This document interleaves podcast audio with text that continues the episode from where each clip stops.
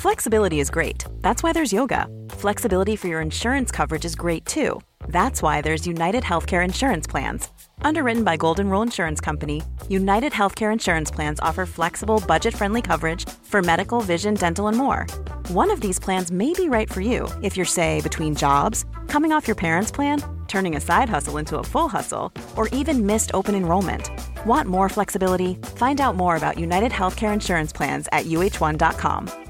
Quality sleep is essential. That's why the Sleep Number Smart Bed is designed for your ever evolving sleep needs. Need a bed that's firmer or softer on either side? Helps you sleep at a comfortable temperature? Sleep Number Smart Beds let you individualize your comfort so you sleep better together. JD Power ranks Sleep Number number 1 in customer satisfaction with mattresses purchased in-store. And now save 40% on the Sleep Number limited edition Smart Bed for a limited time. For JD Power 2023 award information, visit jdpower.com/awards. Only at Sleep Number stores or sleepnumber.com. Mary redeemed a $50,000 cash prize playing Chumba Casino this year. I was only playing for fun, so winning this was a dream come true. Chumba Casino is America's number one social casino experience. It's serious fun. With over 80 casino style games to choose from, you too could win life changing amounts of cash. Be like Mary. Log on to chumbacasino.com and give them a whirl. That's chumbacasino.com. No purchase necessary, void or prohibited by law. 18 plus. Terms and conditions apply. See website for details. The voice in the preceding commercial was not the actual voice of a winner. The just because deal. Hey, oh, what's this? Breakfast from Mickey D's. From me? Yep. Why? Cause it's morning and you like McDonald's. Let's eat while it's hot. There's a deal for every act of kindness at McDonald's. You don't need a reason when the one and only hot and melty sausage McMuffin with egg is just 250. Price and participation may vary. Cannot be combined with any other offer. Salute salve e benvenuti alla storia d'Italia. Prima di iniziare, ancora grazie ai miei mecenati su Patreon, in particolare quelli a livello Galileo Galilei, Davide, Francesco, Jacopo, Riccardo, Stefano, Roger, Anna, Vitor, Pierangelo, Luigi, Antonio e Giulia, e a livello Dante Alighieri, ovvero Paolo, David, Massimo e Pablo. Grazie anche ai nuovi arrivati, Nicolò Monsumeci, Dario Landi, Dario Cicognani, Ezra e Simone di Sicilia. Ama molto la sua patria. Mi tocca anche di fare pubblica ammenda per un errore madornale nello scorso episodio. Ho detto che a cadere nel 1870 fu Napoleone II. Chiedo perdono all'infelice figlio di Napoleone per averlo paragonato a Napoleone III, che fu invece l'imperatore del Secondo Impero. Chiedo umilmente scusa. Nello scorso episodio abbiamo visto come Teodorico ha fondato il suo regno duale, armi gotiche e amministrazione romana. Oggi vedremo Teodorico alle prese con la gestione del suo nuovo regno, l'economia e la Chiesa su tutto. Per rilassarsi da tanto impegno, Teodorico si concederà una bella vacanza romana, durante la quale sarà evidente a tutti gli italiani che non hanno di fronte un semplice re dei Goti. Sulle strade di Roma marcia ormai un degno discendente di Cesare e Augusto.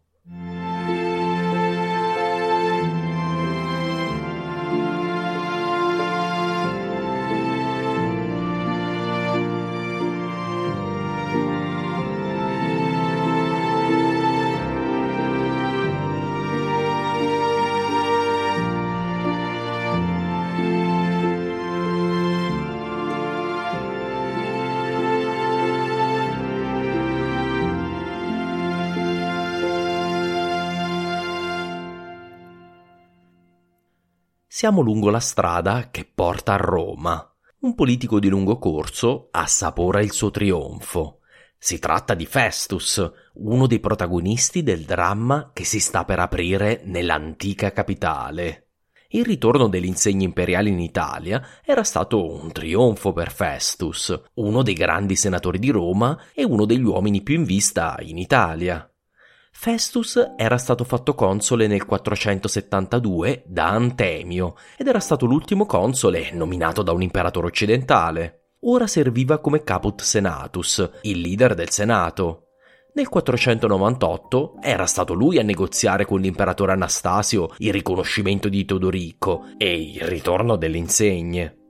In cambio, ovviamente, aveva dovuto dare qualcosa. Il più importante elemento di negoziazione era stato il riconoscimento da parte del Papa dell'Enoticon, promesso da Festus con l'autorizzazione del Papa di Roma, che ahimè, per confonderci le idee, si chiamava anche lui Anastasio.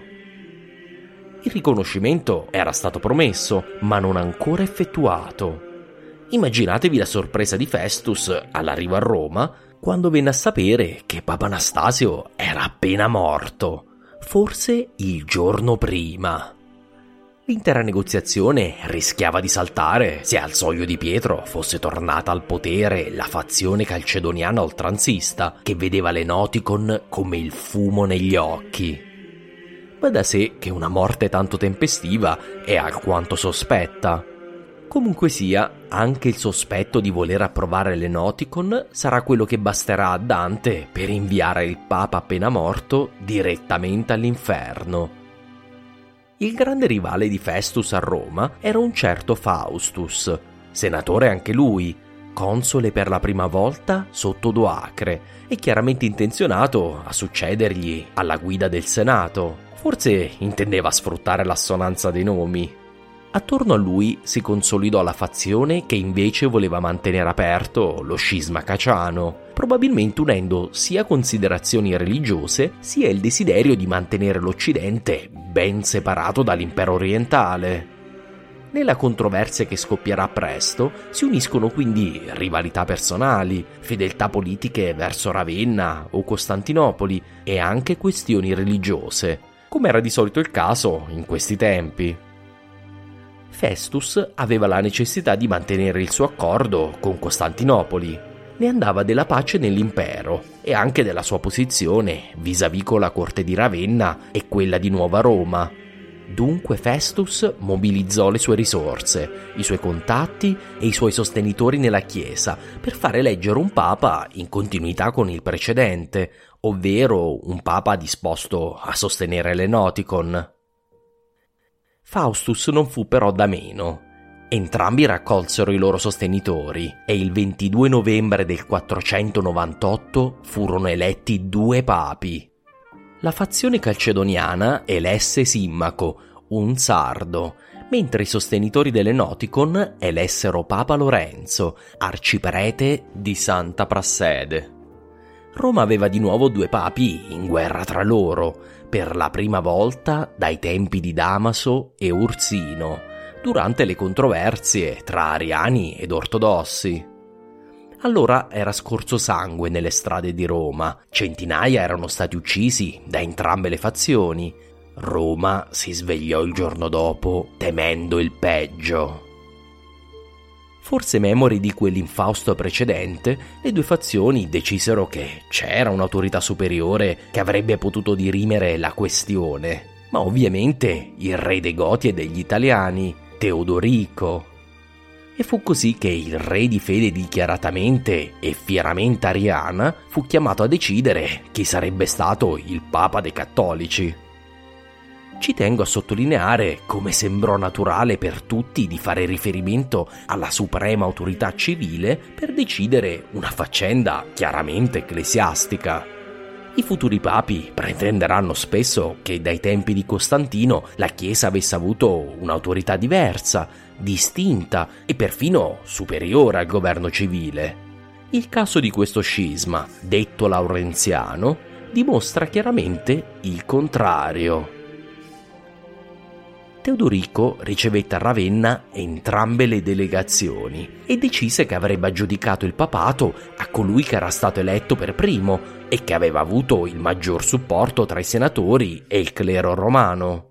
Ne risultò che il suo giudizio fu che era Simmaco ad essere nella ragione non dubito l'indipendenza al giudizio di Teodorico, ma è utile sottolineare il fatto che Simmaco fosse della fazione anti-bizantina e volta a rigettare l'Enoticon. Ora che Teodorico aveva ricevuto riconoscimento imperiale, lo scisma caciano era tornato piuttosto utile perché la fazione calcedoniana e anti-orientale vedeva paradossalmente nell'ariano Teodorico un utile baluardo alle pretese di Costantinopoli. Ora Teodorico aveva un papa sul quale scaricare la responsabilità del fallimento della trattativa sulle Noticon. Sta di fatto che Simmaco tornò a Roma e indisse un sinodo della Chiesa romana nel 499, presente anche il suo rivale Lorenzo. Simmaco offrì a Lorenzo un vescovado in Campania, un'offerta che fu spontanea e generosa per il Liber Pontificalis, la biografia ufficiale dei papi, mentre in un frammento di una biografia alternativa, di cui c'è giunta solo una parte relativa a Lorenzo, si fa intendere che Lorenzo ricevette pesanti minacce. Restare a Roma avrebbe nociuto gravemente ad una vita, la sua. Faustus, i calcedoniani e gli anti-imperiali avevano vinto, ma era solo il primo round. Nel 500 tutti si calmarono perché Teodorico era a Roma, come vedremo, ma nel 501 la fazione laurenziana e pro-imperiale riuscì a creare un dossier di accuse su Simmaco. Si era macchiato di appropriazione indebita dei beni della Chiesa, aveva un affair con una giovane ragazza di bella presenza e soprattutto, peccato imperdonabile, aveva celebrato la Pasqua con una settimana di anticipo. Teodorico convocò Ravenna il nostro Simmaco, che però decise di darsi alla macchia, temendo il giudizio del sovrano e dimostrando a tutti, almeno apparentemente, di essere colpevole. Teodorico però non lo rimosse era consapevole che occorreva coinvolgere tutto il clero italiano nella decisione. Il re indisse quindi un concilio dei vescovi italiani a Roma, con il preciso scopo di giudicare le accuse a Simmaco. Allo stesso tempo, Teodorico inviò nella capitale il vescovo di Altino, la città che è un po' la mamma di Venezia. Al vescovo di Altino fu dato da Teodorico il potere di una sorta di papa facente funzioni, con il compito di celebrare i riti della Pasqua del 502 e allo stesso tempo di gestire il processo a Simmaco. Processo che si svolse nella più totale confusione. La fazione pro-Simmaco includeva alcuni dei vescovi più importanti dell'Italia, tra i quali il nostro Ennodio, una delle fonti per questo periodo. I calcedoniani erano chiaramente la maggioranza nel clero, ma a Roma l'aristocrazia e buona parte del popolo sembra che fosse dalla parte di Lorenzo. Ovviamente con i nostri Festus e Faustus a fare da burattinai di tutta questa vicenda. Forse potremmo chiamarli Varis e Dito Corto. La fazione calcedoniana aveva però un problema avevano la maggioranza del sinodo, ma evidentemente le accuse a Simmaco avevano una certa sostanza, difficile da ignorare. Per evitare la condanna a Simmaco, la fazione calcedoniana decise allora di provare una linea di difesa nuova. I papi, sostennero, non possono essere giudicati dagli altri vescovi. A tal fine cercheranno anche di falsificare alcuni atti di concili passati, in modo da giustificare la loro posizione. Festus deve aver annusato il ratto. Un giorno di autunno del 502, Simmaco si recava ad una sessione del sinodo quando lui e i suoi sostenitori furono attaccati da una folla che fu sul punto di linciarli. Due preti persero la vita. A questo punto i sostenitori di Simmaco fuggirono da Roma e si riunirono fuori città. I calcedoniani dichiararono ufficialmente che il Papa non poteva essere giudicato dai vescovi. Simmaco fu quindi assolto e allo stesso tempo fu creato un precedente che futuri papi utilizzeranno per giustificare la loro intoccabilità. Quando Teodorico venne a sapere di tutto questo, rimase molto perplesso. Il Papa era un vescovo del suo regno. Stabilire che non fosse giudicabile era un attacco anche alla sua sovranità, cosa che lo fece passare, seduta stante, nel campo dei Laurenziani. Lorenzo fu riammesso al suo ruolo papale e dal 502 al 506 regnò dal palazzo del Laterano, ma con continue controversie e scontri in città. Se la storia si fosse chiusa qui, oggi forse sarebbe considerato un papa e non un antipapa, ma la storia non era finita. Nel 506 il partito calcedoniano riuscì infine a convincere Teodorico a riammettere Simmaco a Roma. Lorenzo a questo punto si rifugiò in un monastero dove morì poco dopo. Simmaco invece rimase il papa fino alla sua morte nel 514. Cosa dobbiamo farne di questa storia intricata? io ci vedo la tensione politica tra due fazioni a Roma, quella pro-imperiale e quella che definirei pro-occidentale o nazionalista italica. Queste erano le stesse fazioni che si combattevano da decenni in seno al Senato romano. Le fazioni avevano preso una declinazione religiosa in seguito allo scisma caciano, che aveva separato la Chiesa imperiale orientale dalla Chiesa imperiale italiana. L'inevitabile corollario di questo conflitto fu che si rifletté sul papato, il principale vescovado occidentale. Detto questo, è interessante notare il ruolo di arbitro supremo che Teodorico ebbe in tutta la vicenda. Sono le sue decisioni quelle che alla fine contano e pesano.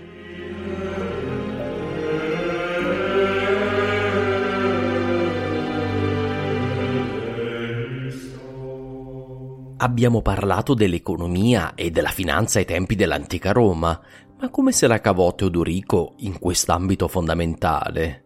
In generale, i suoi contemporanei dipingono un quadro disperato all'inizio del suo regno. Ennodio, nel suo panegirico del clementissimo re Teodorico, sostiene che le finanze fossero in uno stato pietoso alla fine della guerra mentre l'anonimo valesiano sostiene che Odoacre avesse lasciato nei forzieri imperiali solamente della paglia. Si tratta certamente di iperbole, ma la guerra deve aver causato danni ingenti.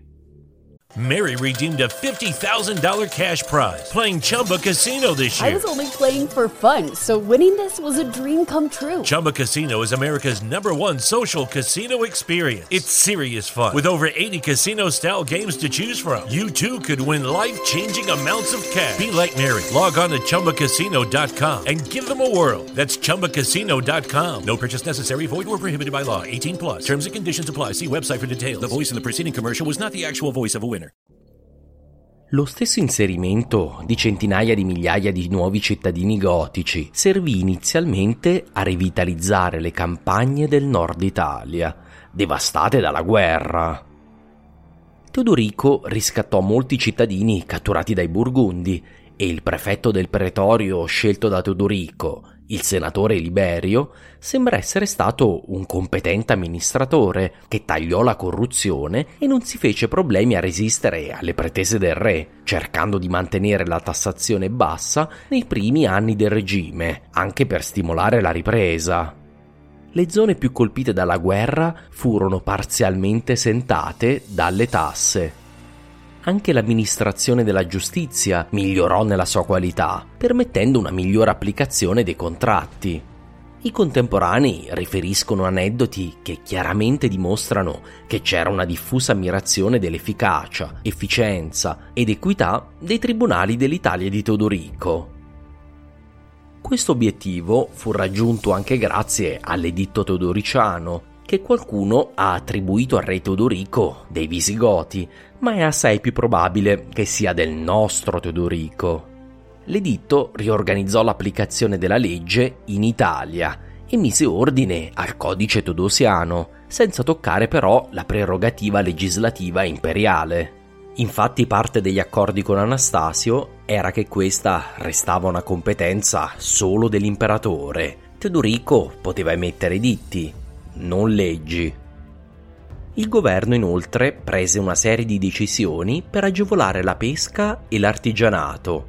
Inoltre le tariffe di importazione furono abbassate e soprattutto fu data indicazione di applicarle in modo leggero. La penisola era ancora un paese relativamente ricco e ci sono indicazioni che il traffico commerciale mediterraneo incrementò tra fine V e inizio VI secolo, in particolare nei porti di Roma e Ravenna.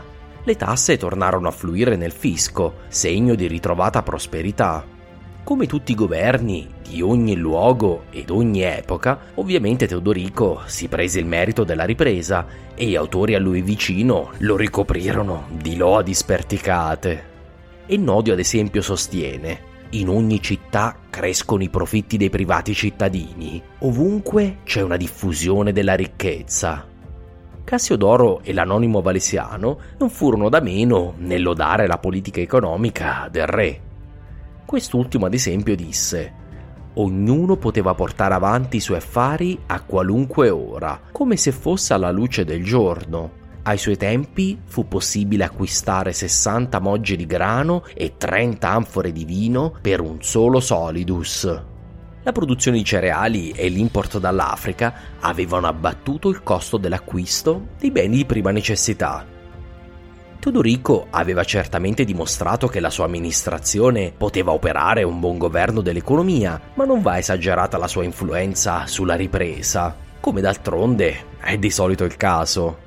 La maggior parte delle volte i governanti si intitolano una ripresa che non è dovuta che in minima parte alle loro azioni. Mi ricordano spesso la favola della mosca che si posa su una mucca che traina l'aratro, dichiarando sto arando. Teodorico aveva fatto più della maggior parte dei regnanti, ma la ripresa era già iniziata con Odoacre ed era semmai stata interrotta proprio dalla guerra che lui aveva portato in Italia. La ritrovata pace aveva permesso di riprendere la tendenza degli ultimi anni, trend che è comune in generale al mondo mediterraneo. Anche l'impero orientale di Anastasio vide un periodo di forte crescita economica e di miglioramento delle finanze, permettendo di riempire i forzieri di Costantinopoli in preparazione di un certo imperatore, che arriverà tra qualche anno una personalità con decisamente maggiori ambizioni di espansione territoriale. Io credo che il maggiore contributo di Anastasio e Teodorico a questa ripresa fu il generale mantenimento della pace nel Mediterraneo, salvo brevi e rari casi, e questo per quasi 30 anni di governo condiviso della Repubblica Romana. Entrambi lasceranno ai loro successori un lascito di finanze in perfetto ordine. Sappiamo che alla sua morte i forzieri di Teodorico contenevano 40.000 libre d'oro, che secondo le stime degli storici equivalevano a circa due anni del budget imperiale occidentale ai tempi di Ezio. Anastasio fece anche meglio, grazie soprattutto alla maggiore scala dell'impero orientale alla sua morte le casse orientali erano ricolme di 300.000 libre d'oro, vale a dire più di 100 tonnellate.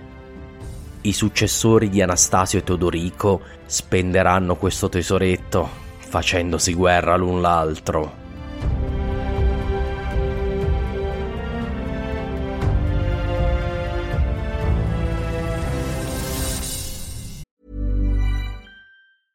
Ryan Reynolds here from Mint Mobile. With the price of just about everything going up during inflation, we thought we'd bring our prices down.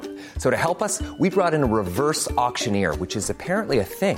Mint Mobile unlimited premium wireless. Ready to get 30, 30, bit to get 30, bit to get 20, 20, 20, bit to get 20, 20, bit to get 15, 15, 15, 15 just 15 bucks a month. So, Give it a try at mintmobile.com/switch. slash $45 up front for 3 months plus taxes and fees. Promo for new customers for limited time. Unlimited more than 40 gigabytes per month slows. Full terms at mintmobile.com.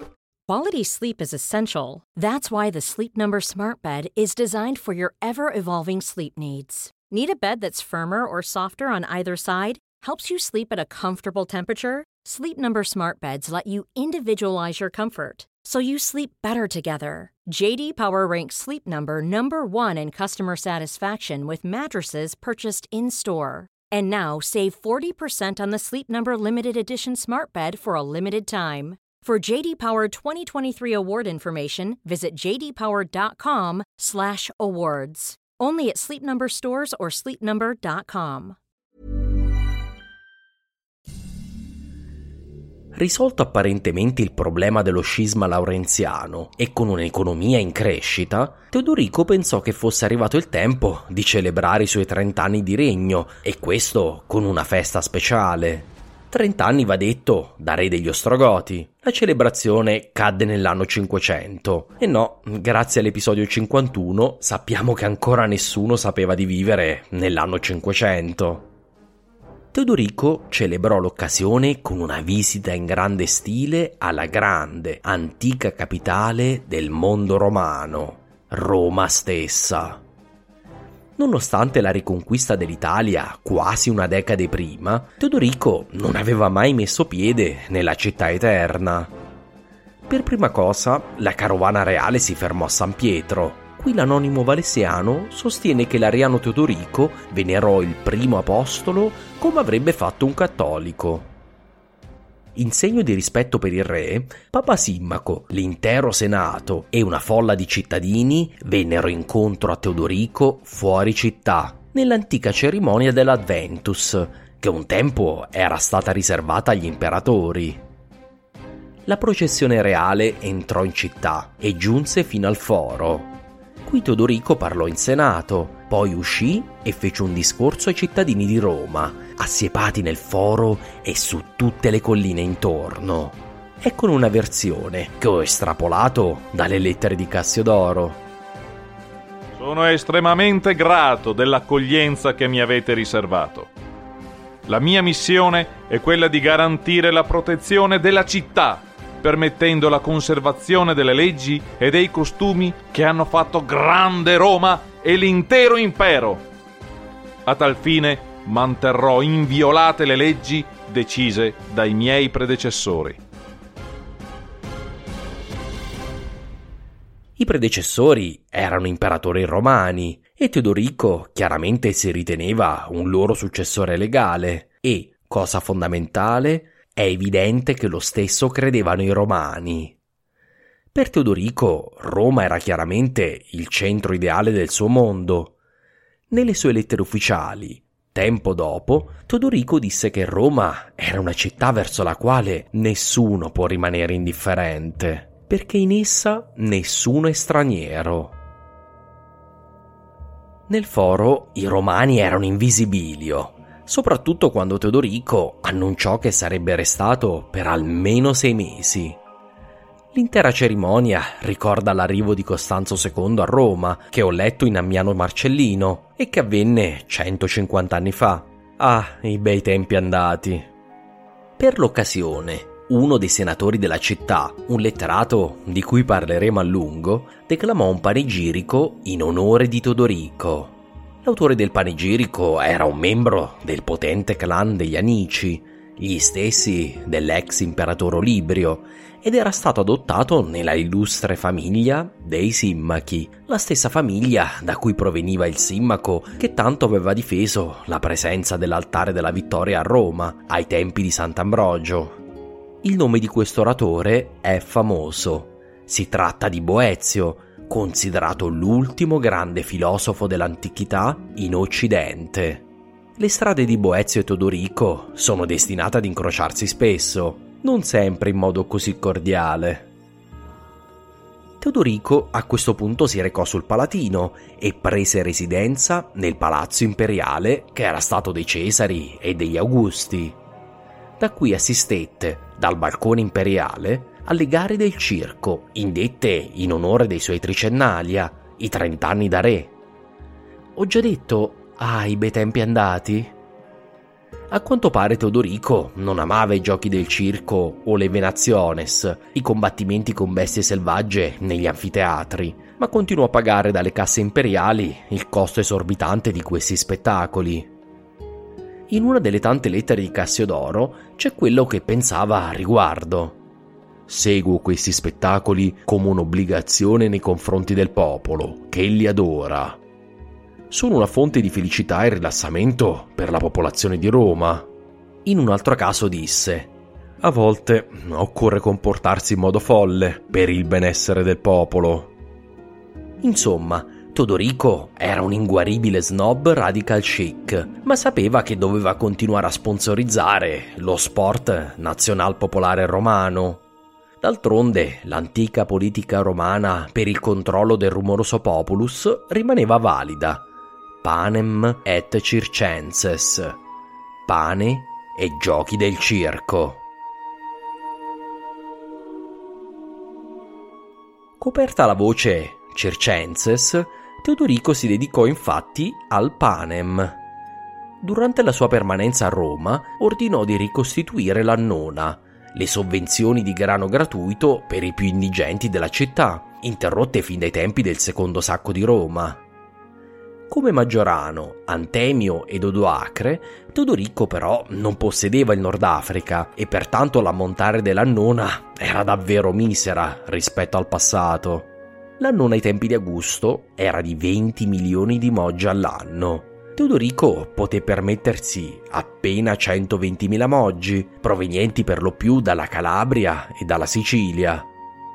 Gli storici hanno calcolato che questa quantità sarebbe stata sufficiente per sfamare 25.000 persone per un anno.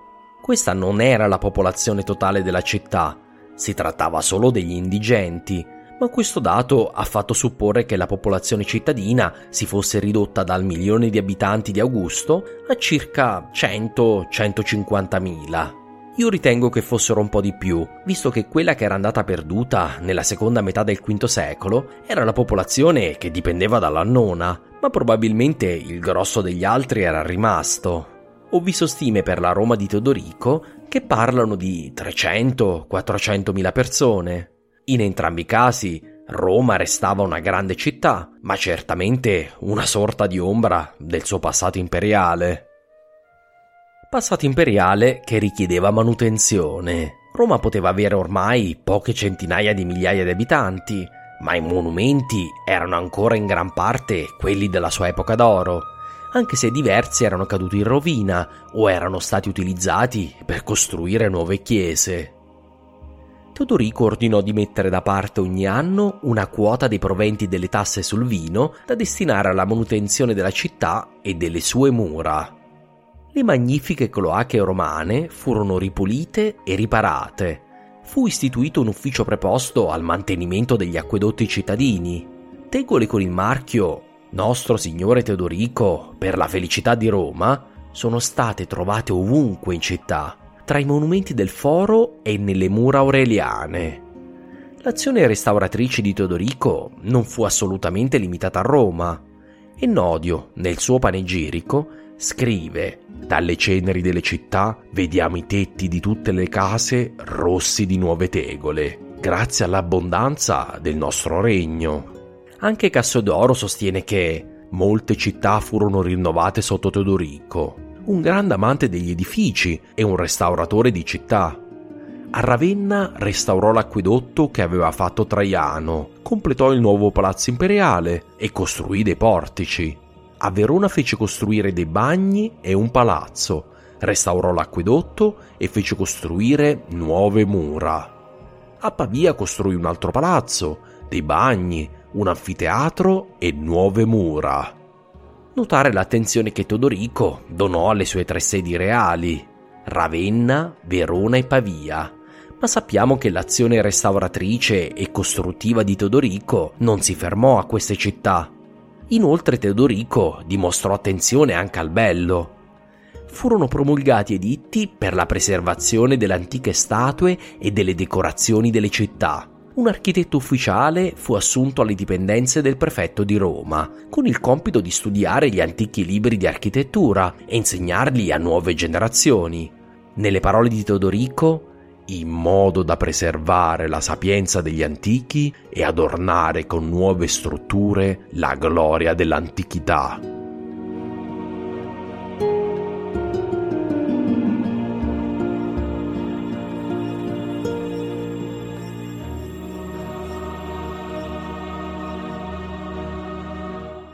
Da questa carrellata di attività credo emerga con forza come Teodorico si proponesse alla popolazione come un imperatore dell'Occidente. Vestito di porpora, patrono del circo, protettore e sfamatore del popolo, comandante dell'esercito d'Italia, sovrano illuminato e pio, restauratore della grandezza di Roma. I suoi contemporanei presero a compararlo con Traiano, l'Optimum Princeps, e con Valentiniano, l'ultimo forte imperatore dell'Occidente. In un'iscrizione ritrovata a Terracina e dedicata al restauro della Via Appia, finanziata da un potente romano locale, Teodorico è acclamato con il titolo più imperiale che ci sia. Rex Theodoricus, Semper Augustus. Teudereix, il capo barbaro nato in Pannonia, aveva completato la sua trasformazione in Teodorico l'Augusto.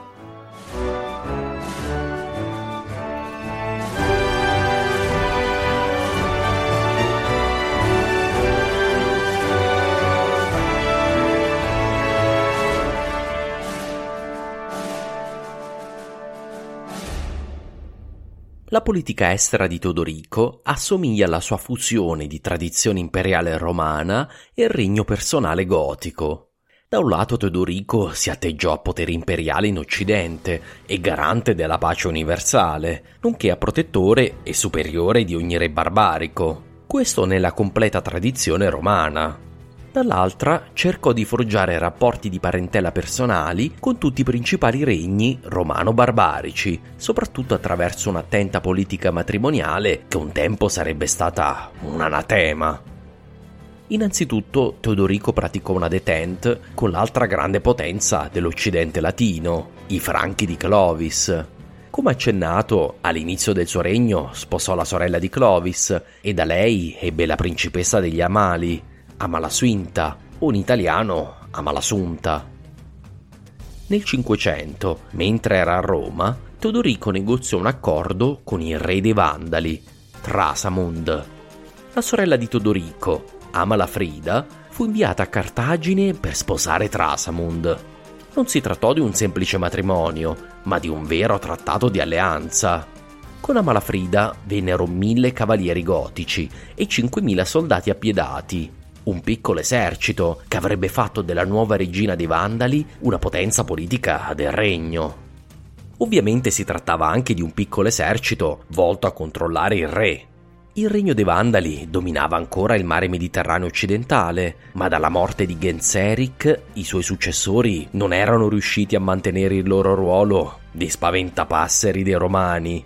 Il regno di Cartagine era costantemente sotto attacco dei berberi dell'entroterra e una breve guerra con l'Italia di Todorico, mentre era ancora in corso l'assedio di Ravenna, li aveva convinti che non erano davvero in grado di opporsi al potere in Italia. Quanto ai cugini visigoti, Re Alaric II era venuto in soccorso di Teodorico quando questi era assediato a Pavia da Odoacre. Una volta diventato re, Teodorico decise di legare le due dinastie dei Goti, i Balti dei Visigoti e gli Amali degli Ostrogoti il re inviò a Tolosa sua figlia Tiudigoto, questo come sposa di Alaric. Dal matrimonio nacque Amalaric. Sì, lo so, mm, hanno tutti nomi simili, non è colpa mia. Basterà che vi ricordiate che l'erede al trono dei Visigoti era anche il nipote di Todorico, perché questo sarà presto importante. La seconda figlia di primo letto di Todorico, vale a dire Ostrogoto, fu invece inviata presso l'altro importante vicino dell'Italia, i Burgundi di Gundobad. Ostrogoto sposò Sigismund, il figlio di Gundobad ed erede al trono dei Burgundi. Burgundi, Vandali, Franchi, Visigoti. Entro l'anno 500 tutti i poteri occidentali avevano un legame personale con la famiglia degli Amali che dominava l'Italia. Ad inizio VI secolo, ai contemporanei, parve che una nuova dinastia imperiale stesse crescendo nel cuore dell'Occidente. Il futuro sarà però molto inclemente con la politica matrimoniale di Todorico e la sua famiglia allargata finirà presto per divorarsi.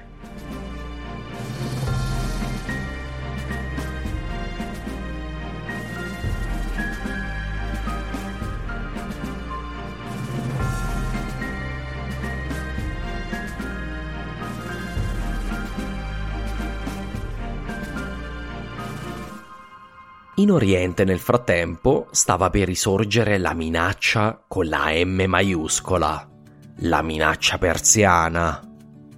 Come notato nell'episodio delle domande, la frontiera romano-persiana era rimasta incredibilmente tranquilla per tutto il V secolo, in seguito alla sconfitta di Giuliano e al trattato di Teodosio con i persiani, che aveva spartito l'Armenia tra i due imperi. Due brevi guerre avevano punteggiato il secolo, ma nel complesso romani e persiani avevano avuto altro a cui pensare che riscaldare la frontiera orientale. Nella fattispecie, i romani erano stati occupati con la minaccia degli Unni e i persiani con un nuovo potere in Oriente. Infatti l'origine della guerra che sta per scoppiare va vista nella debolezza dei persiani. L'Iran aveva infatti subito la sua Adrianopoli nel 484. Il re Peroz aveva deciso di marciare il suo esercito contro gli Eftaliti, i nuovi vicini orientali dell'impero persiano. Ad Herat, nel moderno Afghanistan, gli Eftaliti avevano annientato l'enorme esercito persiano d'invasione, allo stesso tempo uccidendo il re dei re Peroz, proprio come Valente cento anni prima, e allo stesso tempo confermando che l'Afghanistan è davvero il cimitero degli imperi. Erano seguiti anni di caos. Alla fine il figlio di Peroz, Kavad I, aveva riconquistato il regno con l'aiuto di un forte esercito eftalita. Ovviamente Kavad doveva pagare un tributo per il sostegno ricevuto agli eftaliti. Inoltre diventare re dei re con l'aiuto di un esercito di nemici non è mai una buona pubblicità. Kavad aveva bisogno di denaro e di qualche vittoria con un nemico esterno per ripulire la sua immagine. Affrontare gli eftaliti era fuori questione, quindi Kavad decise di tentare la fortuna contro il grande nemico e rivale, Roma.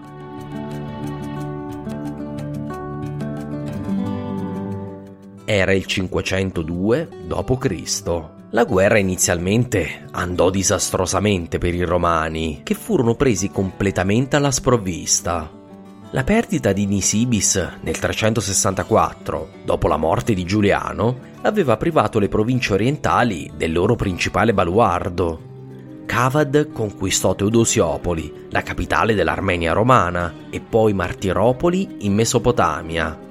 Durante l'inverno del 502-503, Cavad mise sotto assedio Amida, proprio come ai bei tempi di Armiano Marcellino.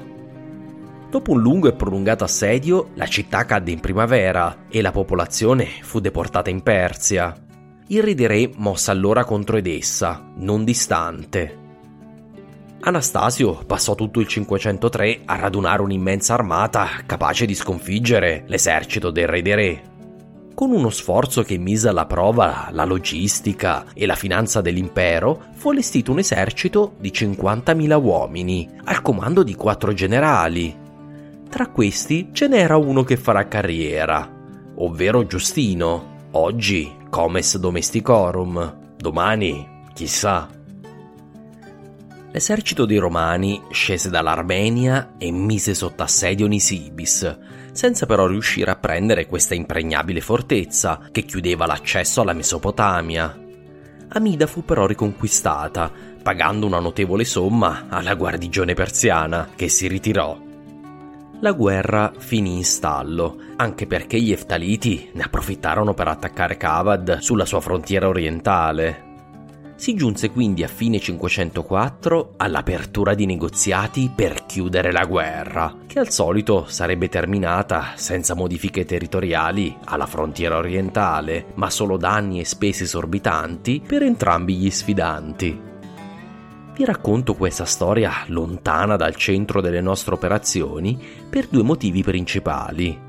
La prima è che i romani compresero che avevano bisogno di una fortezza del calibro di Nisibis per proteggere la frontiera nello stretto territorio siriano che era facilmente passabile tra i monti e il deserto. Questa fortezza sarebbe stata anche una base avanzata per operazioni in territorio persiano. Il trattato sottoscritto nel 422 vietava espressamente la costruzione di nuove fortificazioni, ma Anastasio valutò fosse più importante di evitare ulteriori e facili invasioni. A tal fine fu costruita un'impressionante fortezza a Dara, giusto di fronte a Nisibis, in territorio romano. Dara sarà una ragione di contesa tra persiani e romani per tutto il prossimo secolo.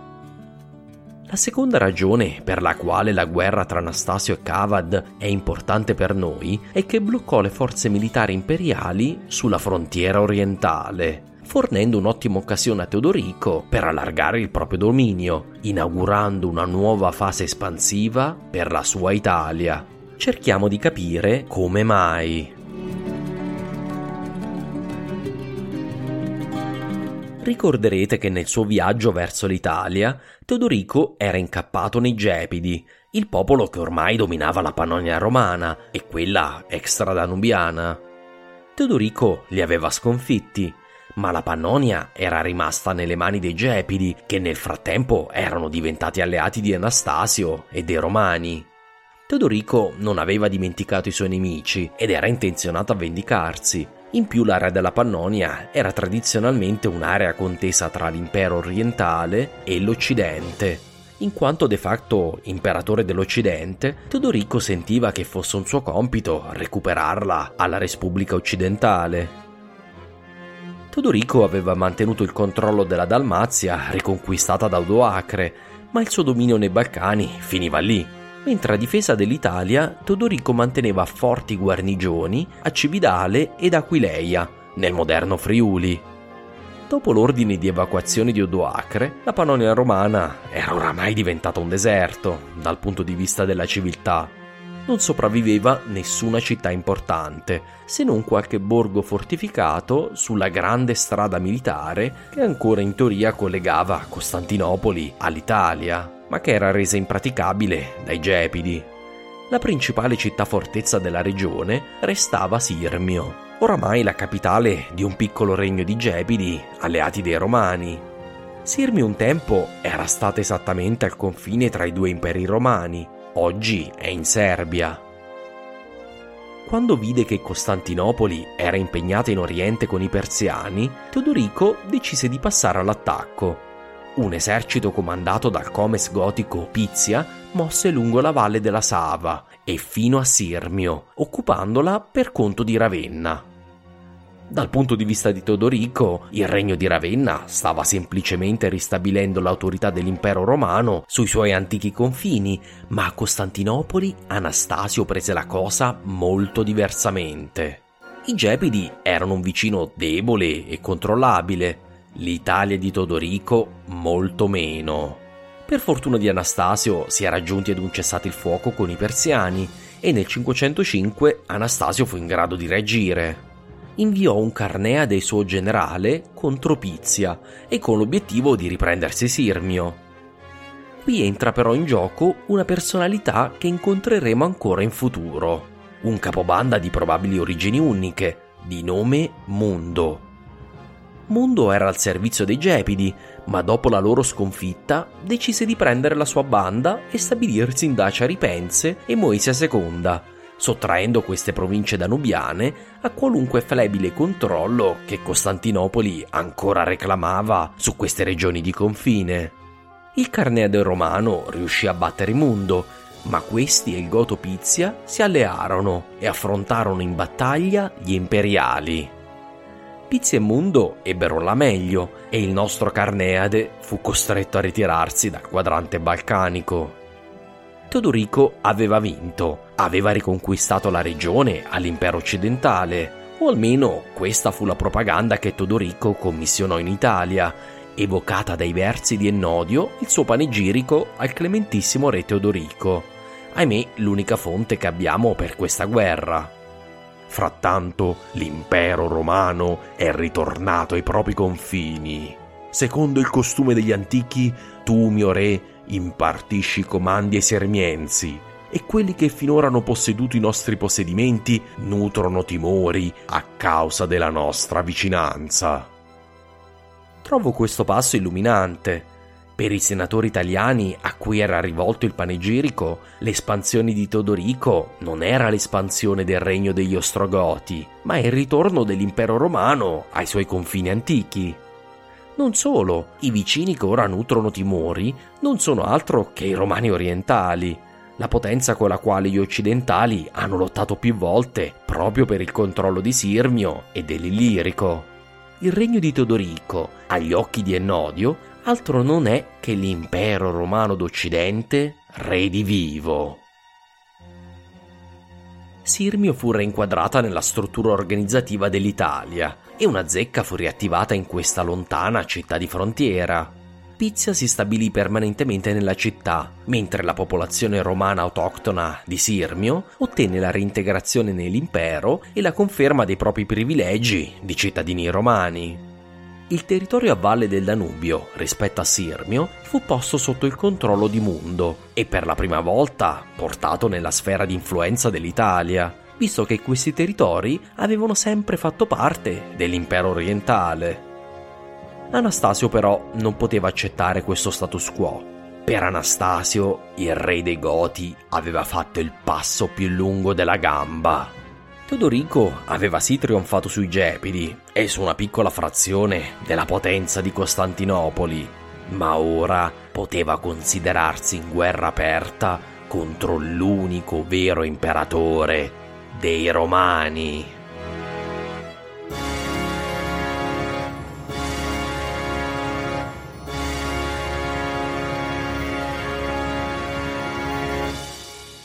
Nel prossimo episodio vedremo come la guerra di Sirmio scatenerà una serie di effetti a catena.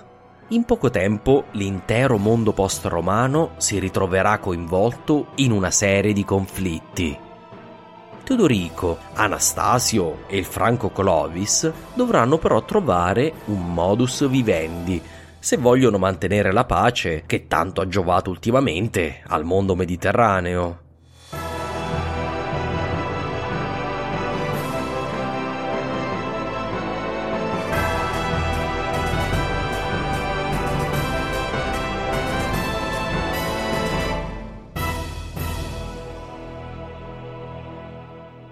Grazie mille per l'ascolto. Se vi piace quello che produco, considerate l'opzione di sostenermi su Patreon o attraverso una delle altre modalità segnate su italiastoria.com. Se possibile, vi prego anche di lasciare una recensione. Aiuta moltissimo il podcast. Potete farlo su Facebook, su Apple Podcast, su Castbox e su molte altre piattaforme. Mi trovate come sempre su Facebook, Twitter e Instagram all'account Italia Storia. Ringrazio inoltre Riccardo Santato per aver impersonato Teodorico e ovviamente sempre per tutte le musiche che mi ha regalato. Grazie Riccardo. Alla prossima puntata.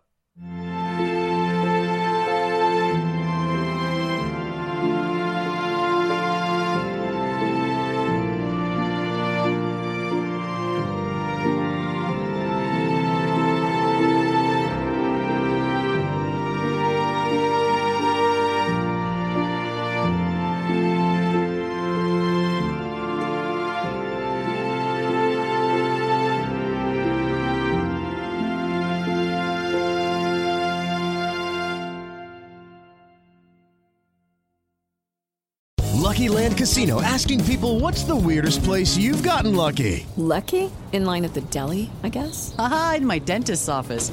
More than once, actually. Do I have to say? Yes, you do. In the car before my kids' PTA meeting. Really? Yes. Excuse me, what's the weirdest place you've gotten lucky? I never win and tell. Well, there you have it. You can get lucky anywhere playing at LuckyLandSlots.com. Play for free right now. Are you feeling lucky? No purchase necessary. Void where prohibited by law. 18 plus. Terms and conditions apply. See website for details. Normally, being a little extra can be a bit much, but when it comes to healthcare, it pays to be extra. And United Healthcare makes it easy with Health Protector Guard fixed indemnity insurance plans. Underwritten by Golden Rule Insurance Company, they supplement your primary plan, helping you manage out of pocket costs without the usual requirements and restrictions like deductibles and enrollment periods. So when it comes to covering your medical bills, you can feel good about being a little extra. Visit uh1.com to find the Health Protector Guard plan for you.